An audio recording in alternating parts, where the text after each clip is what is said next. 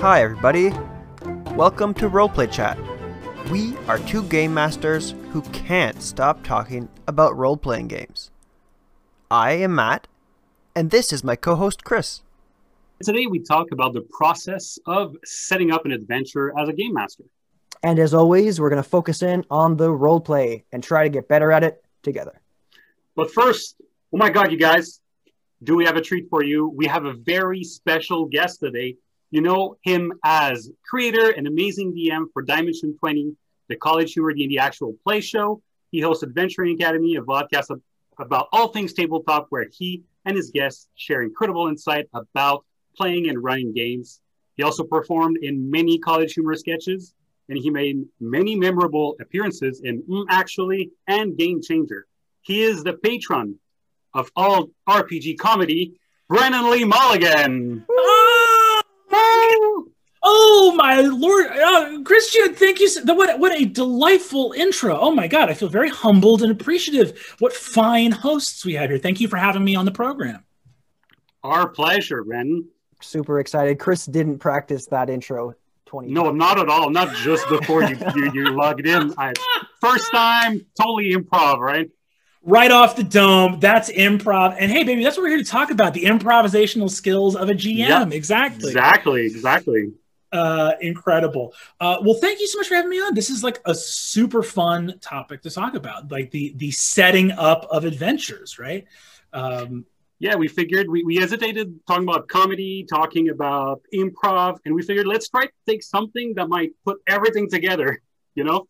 And, and honestly, Brennan, you know, you run a lot of different games in a lot of different worlds with a lot of different settings, and each of them kind of has their own feel, their own adventure to them. So that's that's kind of where we took that inspiration for today's episode to really dig into that creative process behind how you do what you do.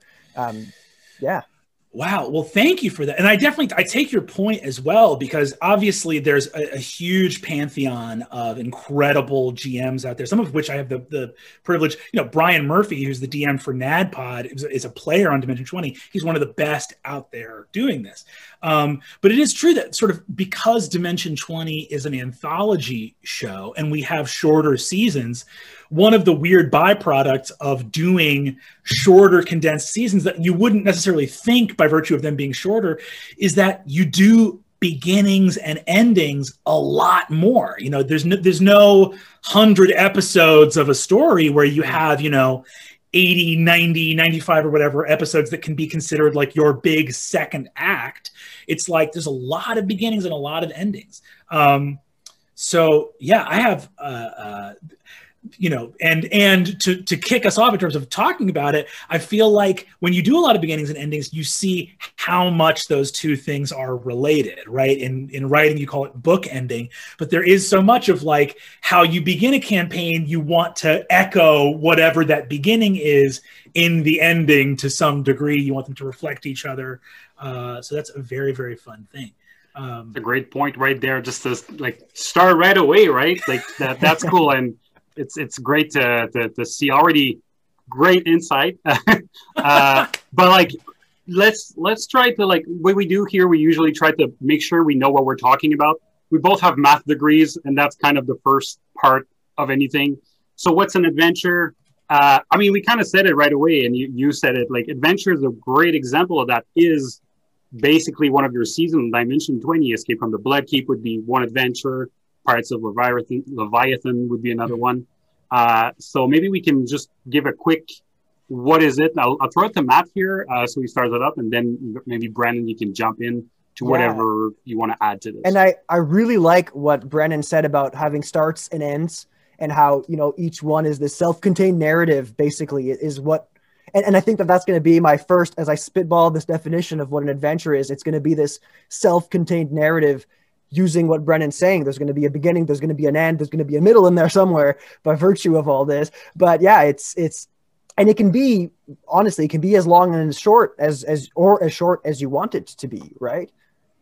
Yeah, and it can be, I guess, intertwined with other things. I was, I'm actually wondering, Brennan, do you have a hard time sometimes kind of sticking, like staying inside one adventure bubble and not like going around, or is that not a challenge you face?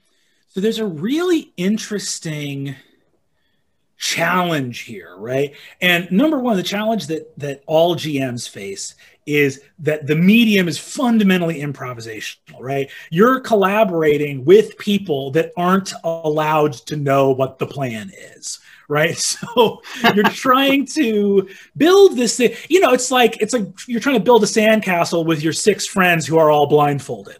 And there's a degree of like, okay, you guys can't really know what I'm planning because that's half the fun is the surprise. But also, so there's a very it's a very weird intuition that you have to build up. And I think that what's interesting is when we talk about an adventure, right? Um, we've found in Dimension 20 how much that concept changes based on the length that you're going for, right? Um, it's why the term campaign exists so classically in D&D, which is that if you're really going to do what the what the holy grail is for a lot of role players, which is like a multi-year first level to 20th level campaign, you will definitely have multiple adventures, right? You would say, Absolutely. oh, well, there's there's you'll have multiple adventures that you go on and that's why the term campaign even exists. And that i feel like is a whole different challenge for a dungeon master which is can you take a full multi-year campaign and give it the feel of a cohesive narrative throughout multiple adventures? Um, the attitude we've taken in dimension 20 which has these very short side quests that are only six episodes long so usually about 12ish hours of content. And then our full our full seasons which can be like 18 episodes long and sometimes are closer to like 30 30 plus hours of content. Um, those end up feeling very different and having run a bunch of them now we have our side quests which aren't really they're not really one shots because we do it's two full days of recording it's 12 hours or whatever.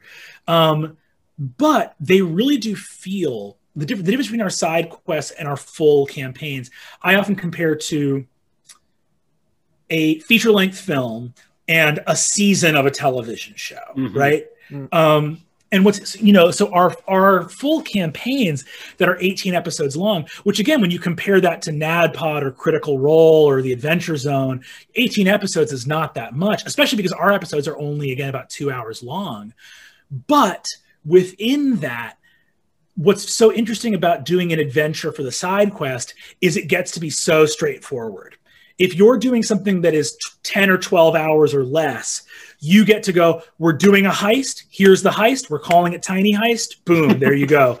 like, what's so funny is for our first two side quests that we had, which were Escape from the Bloodkeep and Tiny Heist, I realized that um, both titles had verbs in them. What are we doing in Escape from the Bloodkeep? We're escaping. We are going to escape right? Mm-hmm. That's what we're here to do. That's what are you great. doing in Tiny? Right? What are you doing in Tiny Heist? It's a heist. It, that's the whole deal. The whole deal is one heist.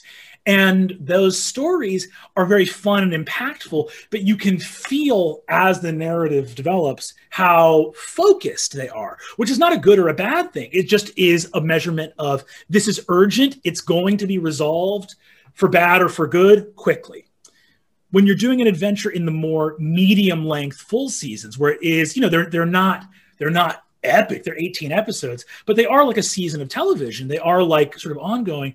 You have that very interesting beginning of even if we're doing a single adventure you have to have um, the bass and the treble there kind of. You have to mm-hmm. have the thing of like yes, here are the high notes we're hitting in this chapter of this story, but I also have to have this sub, the, the, the, sort of like the bass playing underneath it that is going to link this to the next chapter, right? So you have these mini chapters of this larger, fully engaged story. Um, mm-hmm. So that can be really interesting of like what makes an adventure self-contained beginning middle end and i think that you need to look for as you're beginning them yes, every adventure is self contained, but is this adventure supposed to be a chapter in a longer story or is it fully standalone?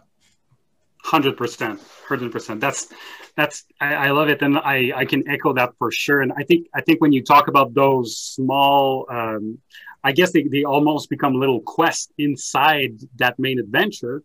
Uh, then even though your adventure is focused, you can have quests that if you have again, like you said, uh, I guess medium length uh, adventure, that the those smaller quests can be brought up or removed to, to adjust the length.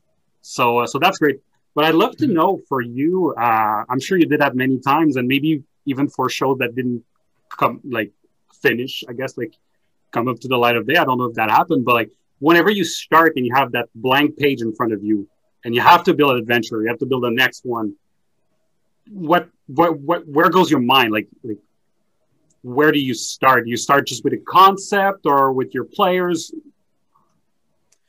I really tend to start first with um, the world, and by world, I often more more than a history or anything else like that. It's often a genre.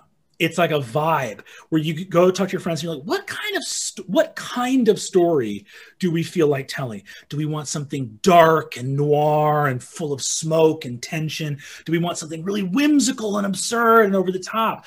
Do we want something really funny and high octane? Do we want something action packed? Um, these kind of emotion words help to build a world. But the truth is, I don't really start planning an adventure until I know who the heroes are going to be. Oh, that's interesting. Yeah, and I, I, I, I could, I could wax philosophical about this, uh, but to me, this it's kind of like you, you, I, this is a, a bad analogy because I know nothing about sports, but it's almost like in badminton or tennis or something like that, where there's the serve and it has to be returned before the match really starts. For me, the process of the game before we can play is the the DM serves up the world, says here's here's the world, you know, like you know, almost Oh, yeah, like okay. hit yeah, hitting the to mix metaphors even more, hitting the key like me me me me me me me like here's the tone, here's the vibe, here's what we're in. The players see that vibe, see that genre, and go, cool, here's the type of hero I want to be. And then I start thinking about plot. And plot is kind of the last, the last thing, because I want to see they're going to tell me who they want to be, and that's going to let me know what kind of adventure they want to go on. Um, That's that's super interesting to me, Brennan, and and I think it it echoes a lot of the processes that that I do, and I think Chris that you've done in the past as well. Um, and it actually makes me think about how there's also a significant difference between starting an adventure when it's a new world, when it's a new new setting, uh, uh, for for instance, a new a new show, or even a, a new group of people playing in, in a world that's brand spanking new to them, or if you're taking existing content that people are already familiar with, they already understand the tone and setting, they already have characters that they're playing with, and you're you're creating this next chapter, right?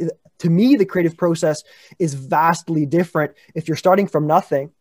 And I think in, in that instance, it, it sounds to me like my preferred method is to do exactly what you said, Brennan, where you kind of play ping pong until you guys, players and game master, reach the same level of understanding of what the game is going to be.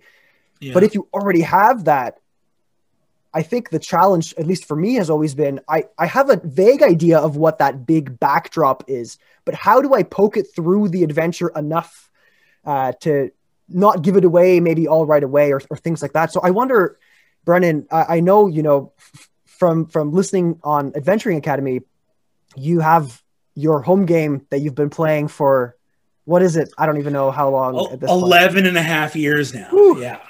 Uh, that's I'm jealous. I'm so jealous. I think 2 We're at three, and a I half- think, in mine. Three, yeah, three is the longest. Hey, that's honestly, if you clear a year, you're in the top echelon. I mean, clearing a year is no small feat. Like, I mean, when we when we finished the first adventure, like the first, I guess, like the length campaign, what would could be a campaign by itself, we literally popped like I think it was champagne or like Yeah, I we think we bubbly. popped the we bottle. like all the guys like we did it, guys. that is completely deserved. The feeling of finishing a campaign is you know, fi- finishing that adventure. My God, get the bubbly going, man! Hell yeah, that sounds great. Um, yeah, it's it's a uh, uh, it's a, yeah. Had this very long home game going. Mhm. Um, but I think that there is something that's been on my mind a lot recently is, and again, here's here's a big caveat to all this, right? I can only give advice for how to play the game like I play it, which Yeah. might not be the way for everybody who wants to play the game. So I'll first, like you- like you're saying, you guys you guys have the math background. We want to define terms before we jump in. For me, the point of D and D, the point of role playing games in general, from the player's perspective, is to have a first person experience of living in an epic story. And that what that means for me is when you're watching an epic story when you're watching lord of the rings or star wars you're consuming the story from that third person perspective. And that's that's amazing. And they're incredible stories right? But when you're playing the game you want to be able to feel the feelings that the protagonist would have been feeling throughout the different moments of their grand journey right? Um, so what that means for me when you're beginning is i think there is a tendency from older iterations of the game. And it's no it's this is no shade on anyone but it's just an observation that from the old school back when d&d was much more of a war game it was like the dungeon master is like i have a dungeon. You show up with a character. We don't e- i don't even need to know your character's name buddy. Just Mhm. show up like there is that attitude. That is really well and good for the aspect of the game that is playing a war game right? But i think the the feeling i feel is playing in a game like that would be like living through star wars if instead of being luke skywalker i was just some guy. And and that's a bit of a bummer. Like the idea of being in cloud city and darth vader goes like instead of going luke i am your father he's like who the fuck is this guy i don't know if i can curse on here yeah, yeah, no, that's okay. but you know what I mean? If Darth Vader was like, "Who are you?" and you're like, "My name's Sam. I'm from Coruscant. Um, I have a speeder." You know, I didn't really put a lot of thought into who I was.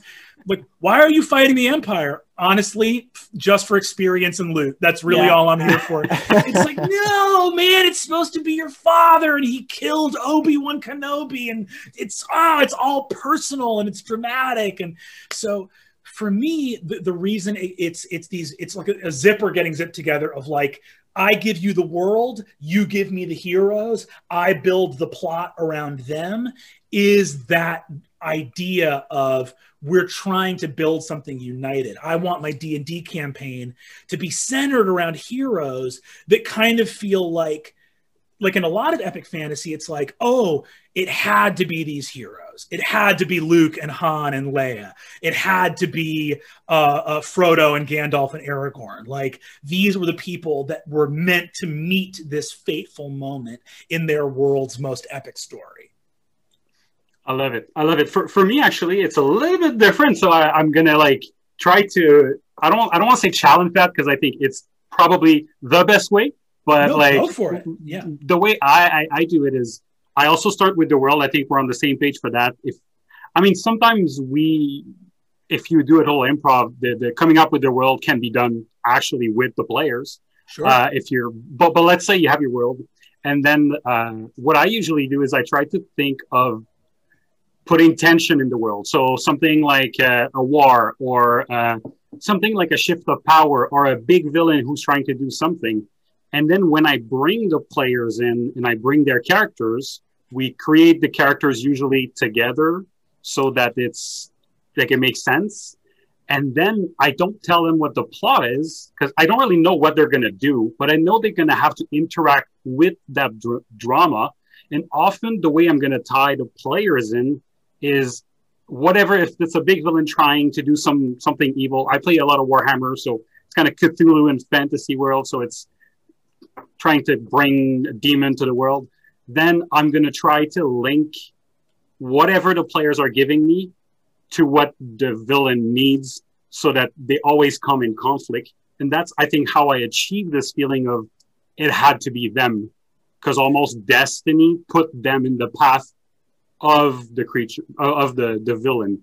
So, Yeah, I, Christian, you're I uh, co-sign a million percent. I think that is exactly on the money. Well, because number one, first of all, I think it's great that you encourage creating characters together, both for for a million for a million mechanical reasons like party balance, but also so that you can get a vibe of what other people are doing because other people's choice like these people will all be interacting. So it's fun to get inspired by each other's character choices because that's going to be what continues into the game anyway. So why not start at the genesis like that? But number 2, you to me your you talking about the central conflict or the central drama is so vital to what the world is, right? Mm. Like that is a hundred. And actually, I think that that that might be as a crystallized piece of advice. Just you saying that of like, here's the villain, here's the conflict, here's the drama.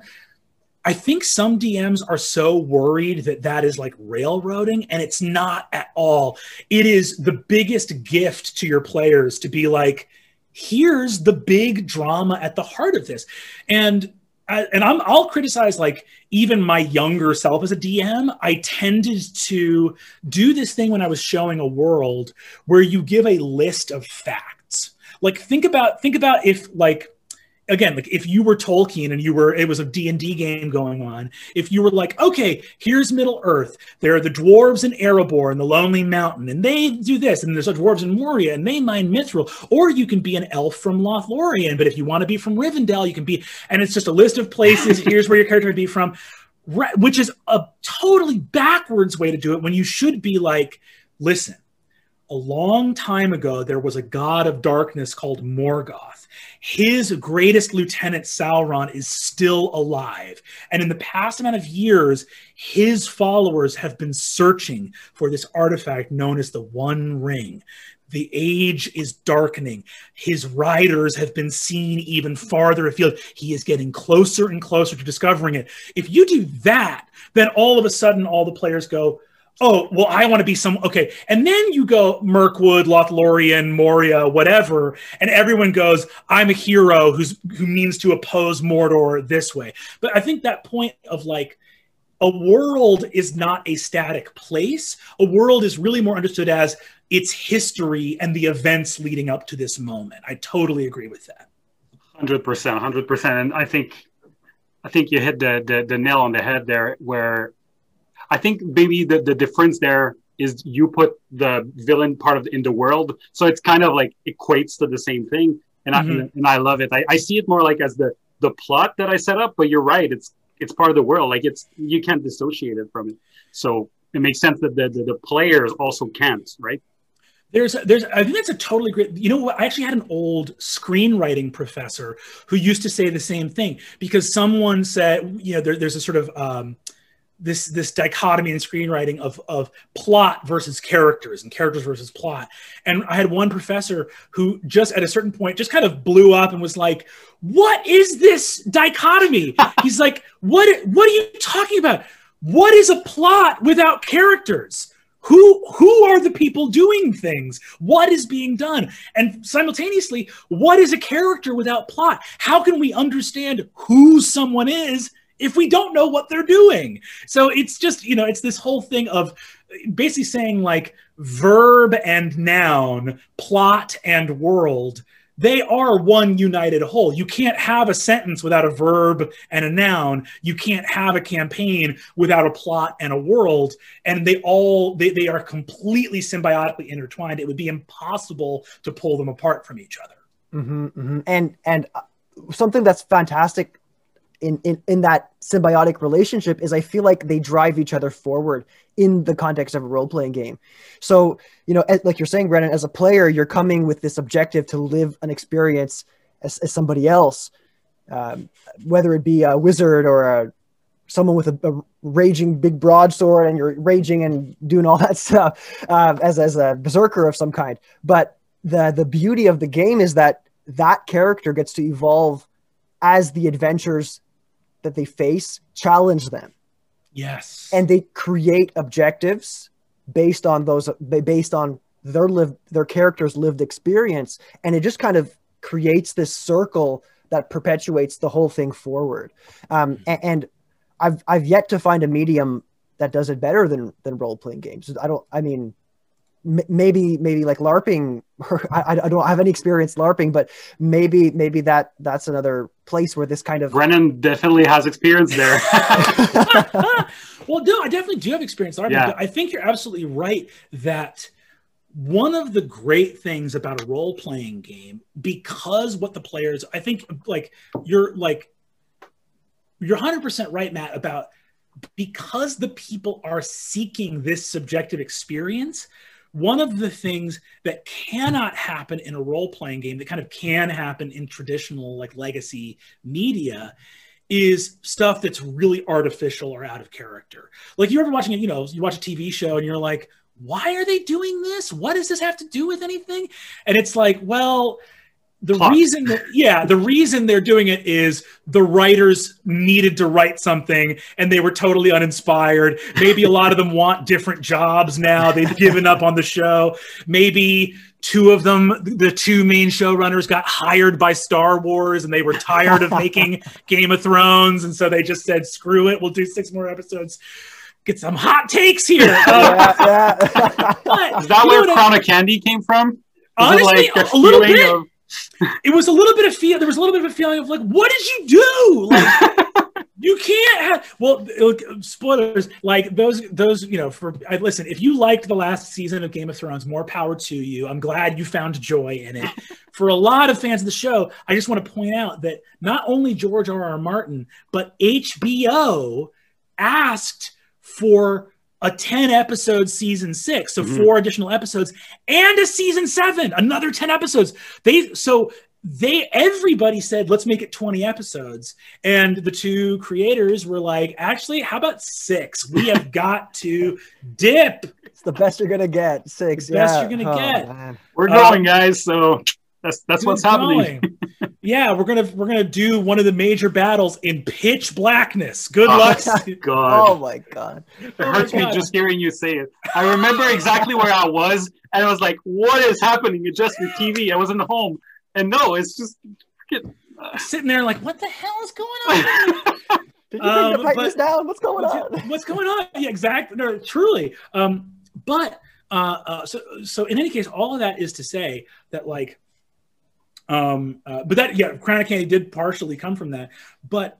Uh, uh, within that idea, uh, uh, sorry, I've totally spaced. Matt, you were talking about. yeah yeah. i mean I got so mad about Game of Thrones. Yeah, the passion just um yeah i mean how characters right you, a character and the adventure they feed off of each other to allow your character to evolve and then as a game master you take that character's evolution to to make the next adventure and you just kind of keep pushing it forward. That's the great thing that is, i remember what i was saying which is that it's very hard in in a game because the players are trying to have that subjective ex- experience you will see when things aren't working because the creators are also the audience. So you have this great moment of the PCs are always going to do what their characters would do because that's their only job is to be mm-hmm. authentic. So you end up having this natural system in these games to pursue true character and to have character and, and plot feed off each other. Because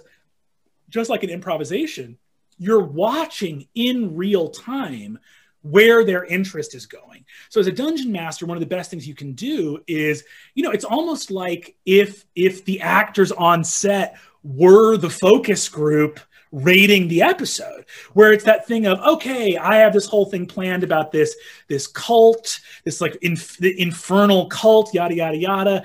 And your pcs get to the city and they're in the tavern and just for flavor you have these pirates and have a pirate fight there. And all of a sudden your players like we want to join that pirates crew. And you go uh, okay this is a pirate game now. And you you just roll with the punches right? Yeah for sure. And it- brennan um if, if i may Mhm. that's something that I find to be actually kind of challenging to deal with as a game master, especially if you had your heart set on something, you had your heart set on a, a, a specific adventure. And obviously, like you said, all the caveats, you, you have the session zero, you talk it out with everybody, but sometimes these things still happen. And it, it brings me to a, a question that I kind of wanted to ask you, and it was about player input, specifically not only on like the things that they're interested in in the game, but some game masters allow players to to world build outside of their character. Maybe maybe a hometown that they lived in maybe a character that an npc that they know very well. And you know in your experience whether it be on a dimension 20 or in your in your home game how much of their input do you do you allow? And do you have kind of tricks for being more flexible that that maybe can still allow you to get the adventure you want uh, to be presented but at the same time allowing everybody to have their fair say in the game. This is a great point and it gets to, to an issue of whether this boundary of like what is what is the the prerogative and right of the player to determine? What is the prerogative and right of the dm to determine? Most of the people i play with come from an improv background in which this act called gifting which in improv means i make something true about your character. So we're in an improv mm. scene and I'm and I go like, "Hey man, look, I know you have a short temper, right?" So we're all, all already used to this idea and then you're like, "I don't have a short temper. Get the hell out of, you know." you, and you accept the gift. You make it true, right? So we're already very comfortable with the idea of kind of f- simultaneously feeding each other and also grabbing stuff off of other people's plates and there's a little bit more flexibility there. Mm-hmm now, that being said, obviously you can't go too far with that. But I think rather than those being definitive boundaries, I, I, the way I look at that more is it's an it's a really handy division of labor. It's not this. It's in other words, it's not this idea of like I'm going to paint the living room. You're going to go paint the bathroom. We are never going to go in each other's rooms, but rather like, hey, mostly I'm going to stay in here and you're going to stay in there, just because that's the, the best and easiest way to tell the story. But if you need another can of paint, I'm going to come in and bring it to you. And if, if you need something out here, I'm going to come. It's not, it's not this like hard and fast boundary of like, you're never going to tell me anything about my player character and I'm never going to do any world building because I actually think that that's an impossible line to police after a hmm. certain point. For example, yes, it would be wild if I was running a scene in a game of D&D and one of the player characters and I described the villain showing up and one of the PCs was like, "Oh my god, that's my old best friend from college." And I was like, "What?" the the why are you wearing a skirt? Why are you wearing a skirt? And it's like, oh, the Serpent Emperor just likes the feel of the airflow. It's hot out. Give me a rest, right? But the, the idea, and conversely, uh, I think that when we did the Unsleeping City and we had the two older adventurers that had lived in the city for a long time, um, I was like, feel free to improvise facts about the city because it won't make sense if your character isn't able to speak with authority in the moment about the city they've lived in for 50 years. Um, we had another character. I had a character that was an urban druid, was like a city druid yeah. in a home game. And the character literally had a magical ability that they knew everybody, right? And there was this thing where, you know, it was like they, they would randomly show up in places and would just know people. Um, there are elements of and especially too of like if a character is coming from like a culture or something like that and uh, let's say you have a character who's a cleric are you really going to not let that cleric improvise prayers or doctrines of their church? Like how hard is that going to be if they're like giving last rites to somebody and they're like may the spirits guide you to your final resting place and well, actually it's not they, don't venerate spirit brennan. They, no, it's not spirit it's not about spirit it's it's yeah, actually exactly. a metaphysic. Yeah exactly! You'd be like come on give it a rest. So, but i think that those are good discussions to have of and again it's not about these like hard boundaries but again it's about division of labor it's saying like hey you are really excited about your cleric's religion i'm going to let you do some world building about the metaphysics and maybe you you say i'm going to i'm going to still take care of the clergy of this church, like who the other priests are, what they're doing in the world, because those are NPCs. But I'm actually going to yes and you in what you say about what's going on. Um, and I think that sometimes goes the other way around as well, where a dungeon mask, because for for example, it's like we never tell a player character uh, we never make a decision for a player character or remove their agency. However, there is a weird thing of describing a character's subconscious. When you're describing the result of an insight check, you kind of are telling a character how they feel to some degree. Mhm. If a character is dreaming and you're narrating that dream, you're literally narrating that character's subconscious mind, right? So there is always some fluidity here. And I think as long as you're being respectful and kind of having that communication about who's going to do what jobs in world building, it gets a lot easier. Mhm, mhm. I love that. I, I think I think yeah. For me, it's kind of like a spectrum, and we do a lot of spectrum on this show. And like I, I I started when we started like I don't know this campaign that I'm talking about before like three years ago. I guess I was really like into my world to Warhammer, and it's uh, like I, I I know the lore, and I'm trying not to have anything change because I wanted to be representing of that world. And and the more and more I play, I enjoy kind of getting the the cursor to the improv to a point where I actually had the idea uh, not too long ago to have a game where the game was only player input, and that way, and that's kind of weird. That's kind of weird. It, it, I it's- love it, it. it was a it, it was an exercise exactly to, i like to do whatever i'm comfortable with let's do the opposite for like a couple of games uh, so in not in my campaign because i wouldn't do that for my campaign. Like we did a thing where there was actually no I'm game not- don't master. touch my baby. You can't don't touch my baby. no this is, yeah. everything is so like closely intertwined like it's a net of neb I, don't don't play that.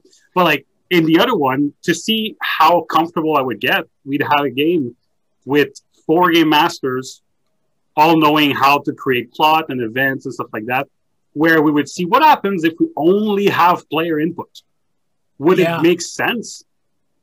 And it, it does. was surprising how yeah it was surprising to play a game without a game master. And i mean we were playing we weren't playing some some t some rpg system that uh, facilitated it either. We, we were playing d&d 5th edition on on Roll20 like to, to think that a game that is designed to have a game master could work just from player input was was really it's purely improv right I love that. I think that's great. And there's a there's a like you're saying there are not only are there a lot of great systems out there that are designed to be GM-less. Even the ones that need GMs don't always need them if you're playing with people that you feel comfortable sharing that responsibility with. And I would say again, I, you know, you're talking to somebody who has done lots of not only improv comedy, but actual just systemless RPG, just like true collaborative storytelling, role playing games. Um, and it's really really fun i think that the it's all about what kind of experience you are trying to chase right because for me what i love about gmless games or about pure world building games um, is that it taps into the part I like about improv or writing, which is raw creativity. And what's so funny is the thing I like about more classic PC and a dungeon master and uh, those things is it's actually more of the experience I get in in more traditional acting of it's not in other words I don't have to be a writer. I don't have to be creative. I can be fully immersed, right? I can be fully because there's there's a weird part of the of the PC experience that I love of like no, I'm not a storyteller right now. Right Mhm. now, I am trying to solve this puzzle. I'm trying to win this fight. And I think that's the gift that a dungeon master gives in that classical relationship Mhm. is even though it's totally collaborative, it is still the ceremony of opposition. It's that it's that play it's it's the same reason it's fun to wrestle with your friends. It's like it's that idea of yeah, there's opposition. Like I'm really trying to beat you right now, but obviously we're all honoring each other, right? Uh, and that can be really really gratifying as well in its own way. Um, it's yeah, it's the whole spectrum of it is so good, and it's great that we have a vibrant ecosystem that gives you these different kinds of experiences. Yeah, and I mean, if if we can permit the parentheses uh, to talk briefly about improv, if you're if you're cool with that, Brennan.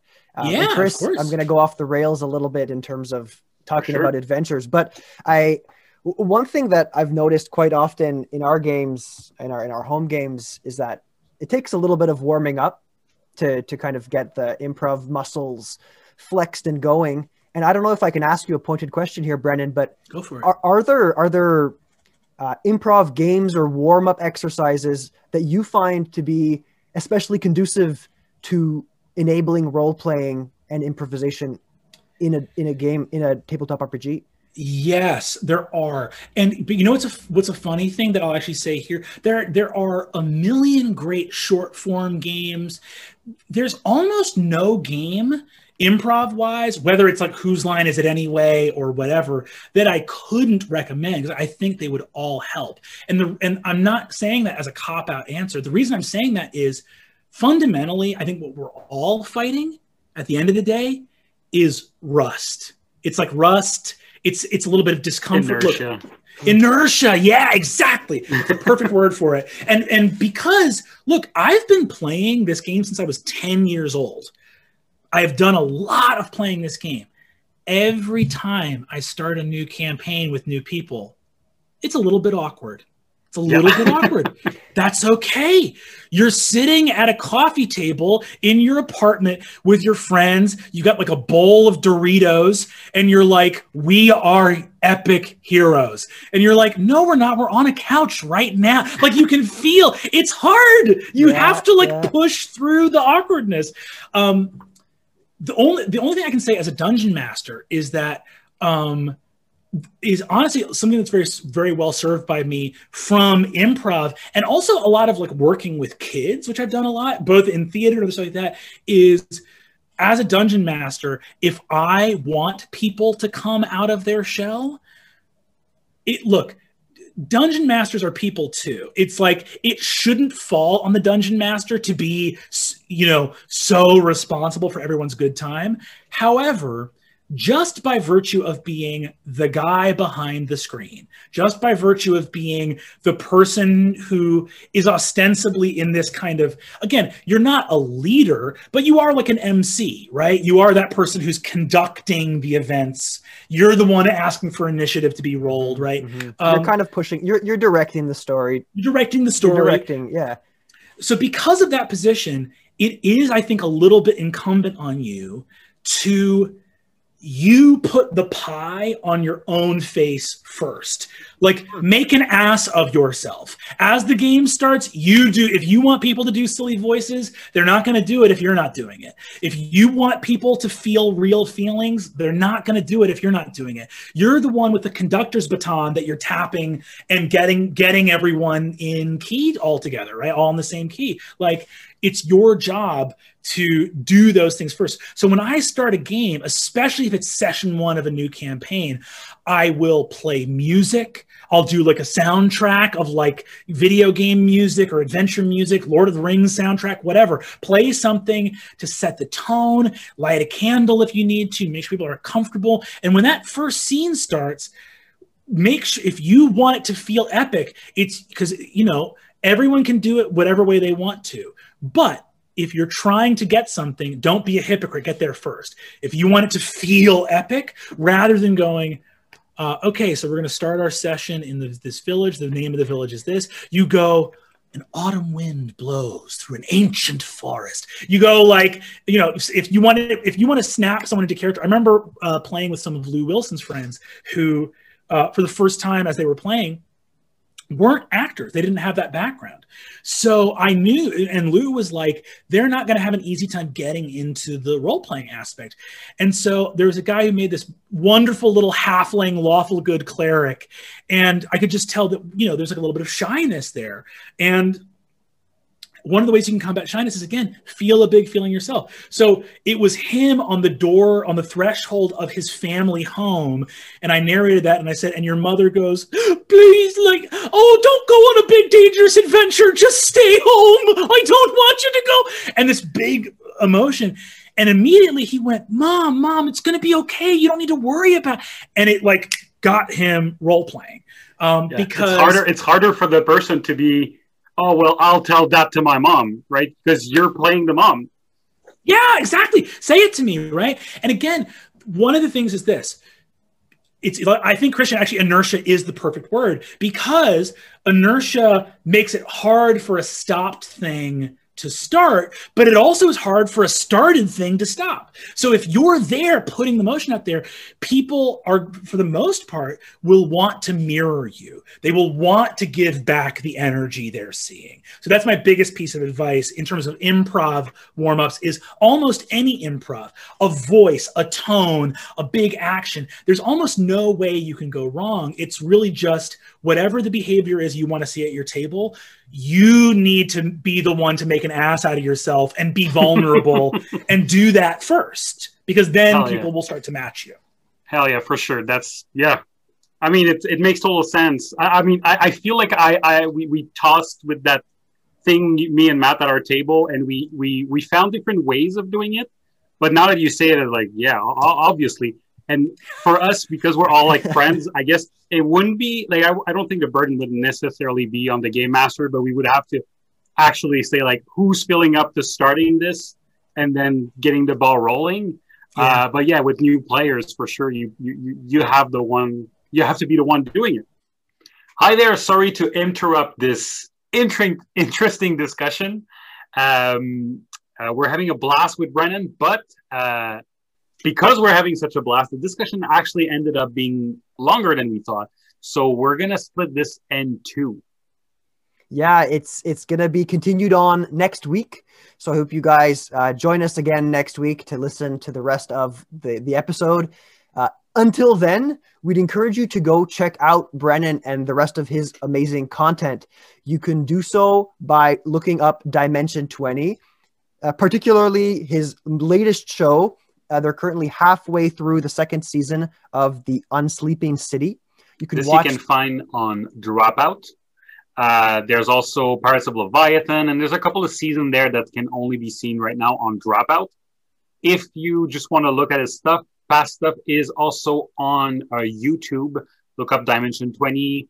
Uh, I personally recommend if you're a fan of Lord of the Ring, go see Escape from the Bloodkeep. It's a blast.